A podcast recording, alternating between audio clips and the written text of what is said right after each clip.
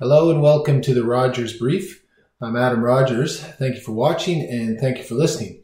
Today was day 52 of the Mass Casualty Commission proceedings, and today featured uh, the eighth uh, discussion roundtable session uh, dedicated to issues around uh, domestic violence, intimate partner violence, gender based violence. And uh, like other days uh, and other discussions of this nature, there was no uh, reference to the killer, Gabriel Wortman, his uh, common law spouse of 19 years, Lisa Banfield, or any of the other specific factual elements of the events of the mass casualty of April 18, 19, uh, 2020. Uh, we've come used to that now that these expert discussions have really, uh, you know, they don't connect their expertise to the events, so that's fine. I just I mentioned that off the top because a story from the Canadian press caught my attention, and in the story, uh, one of the panelists from yesterday's panel, one of yesterday's panels, uh, Carmen Gill, a UNB uh, professor, sociology professor, spoke to the uh, Canadian press about the notion of criminalizing coercive control. Of course, that was discussed at length yesterday in the uh, in the afternoon panel but no connection was made to Miss Banfield or the events of the mass casualty. But in the interview afterwards, uh, Carmen Gill, Miss Gill, uh, mentioned, yes, that Miss Banfield was certainly the victim of coercive control. So, um, just interesting dynamic. I thought that, you know, during the proceedings themselves, there could be nothing said or any connection made between the expert, their expertise, and the events but as soon as that's done afterwards in interviews, people are making those fairly clear connections in some cases, like the coercive control uh, discussion. Uh, so that was um, just a point I see in reading some of the news reports coming out of yesterday. Uh, not a great deal of uh, coverage of today's panel, not a great deal of live coverage of any of these panels, which, uh, again, I think somewhat feeds into the Mass Casualty Commission's goal of I, I think um, having people, fewer people paying attention to uh, what's exactly going on. Today there was, oh, by the way, it's uh, 30 degrees uh, and sunny outside here in July Nova Scotia, so very few people would be paying attention as well. It looked to me, I was watching the live stream, that the room where the uh, proceedings were taking place was fairly empty. Um, be curious to see from anybody inside whether that was the case. None of the reporters that have been covering the mass casualty uh, really were doing any live tweeting today, so I didn't get that sense from inside the room uh, from them. So, uh, discuss in the discussion today, which went from about 9:30 until just after uh, 1 p.m. A little break for uh, just a little mid-morning break. Were uh, Pamela Cross, who is the legal director of Luke's Place Support and Resource Center in the Durham region, which is just uh, east of Toronto. Dr. Deborah Doherty, who is the former executive director of the Public Legal Education Information Service of New Brunswick. Emma Halpern, who is uh, the executive director of the Elizabeth Fry Society in Nova Scotia, uh, does great work there. Uh, Emma was, think, a year, I think she was a year ahead of me at law school. Anyway, we were, we overlapped uh, during our, our years there at Dal.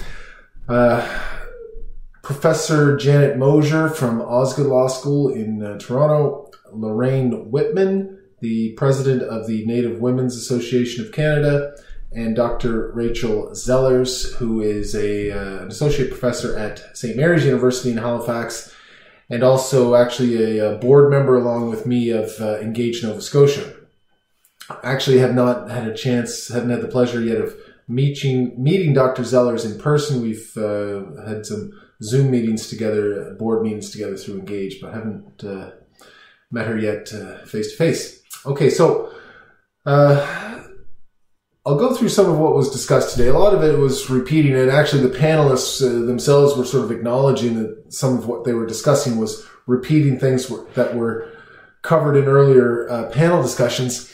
But if you want to know uh, really the tone of uh, and the content of what took place, there was two things that took happened before, or that I, noticed happening before the conversations really got started, uh, that sort of give us uh, all a sense of what was going to take place. One was uh, Ms. Whitman, the president of the Native Women's Association of Canada, uh, started off uh, with a blessing uh, before the panel started. Now, you'll know if you've been watching the Mass Casualty Commission that they start every day off with the sort of standard uh, brief land acknowledgement.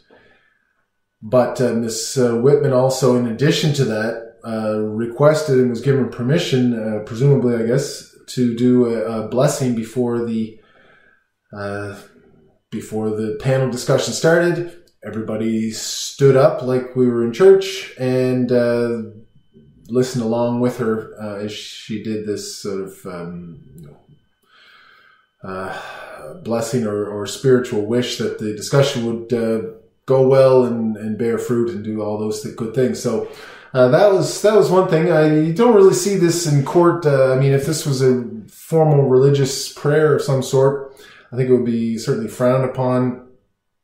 Uh, you don't see that in court, uh, any kind of judicial proceeding, but uh, that was requested and permitted this morning. The other thing was Miss Cross, Pamela Cross from from the Luke's Place Support and Resource Center in Ontario.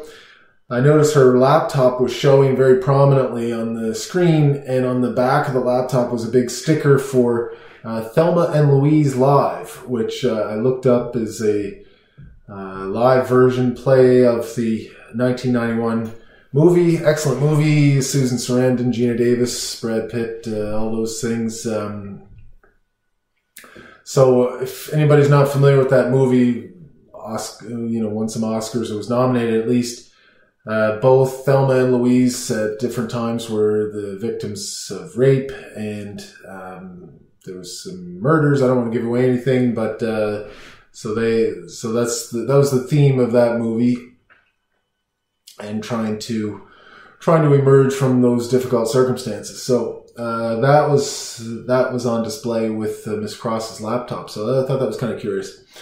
Okay, so uh, the discussions. The discussions topics included such things as uh, the difficulty with um, women, uh, black women in Canada, with the racial history of uh, slavery and how women were brought in, and all those things that were makes it difficult for them for some women, the precarious immigration status that they have makes them much more dependent on their uh, spouse, who's potentially a sponsor, could potentially withdraw that sponsorship and put their immigration status in doubt.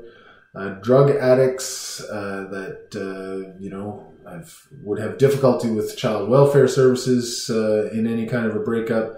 Sex workers, same kind of a story. Uh, long discussion on women in a rural context having difficulty. So, and I understand this too. You get, you know, used to worry about people coming to my office, the law office, and uh, parking there, and like, well, somebody drives by, they're going to recognize the vehicle, and sometimes people would take other means to get there or park a little further away. Depending on the circumstances, but if you you park there and you know you're neighbor, your mother-in-law drives by, sees your vehicle there. Oh, what were you doing at the law office? Uh, you know, or if you make a report to the police, well, that police officer might be in your your church or community group that you're in. Uh, your spouse might be the coach of a local team or some uh, community leader, have connections, all that sort of thing. Uh, so that's all uh, all true. Uh, the other another issue that was brought up was issues around child custody. If uh, a woman leaves a difficult relationship, abusive relationship, and goes into a living situation that isn't stable or isn't you know doesn't have enough bedrooms and all those things, well then all of a sudden, as between the two spouses, the child custody uh, family court, you know, might come down on the side of the more stable situation, and thus the uh, the victim of abuse could lose custody of children uh, just by making a report. So, uh, some interesting discussions there. Uh, one, I think more than one of them, uh, experts noted that you know sometimes it's the worst advice to give, but the, the accurate, terrible to say, but uh, sometimes the safest thing to do for women in these difficult circumstances is to stay in them rather than leave and put themselves at even greater risk, put their children at risk, all of those uh, cascading effects. So was. Uh, so those were all interesting. Uh, emotional at times. I mean, there were some stories being told, examples being given of other situations that these uh, women were dealing with, uh, clients of theirs were dealing with. So you know, the, the the discussion or the panelists at least were getting emotional, and the other panelists with us were also getting emotional and listening to people sort of hush, a lot of hush tones respectful reactions, all those uh, things that you might expect from this the kind of a weighty discussion. But there was no real attempt to connect this expertise or these situations to the events of the Mass Casualty Commission. I've said this before, and I don't want to keep repeating uh, points that I've made in other videos, but you know, here we have the these experts and no attempt made to connect their expertise, their fields of study to the situation being faced by Miss Banfield.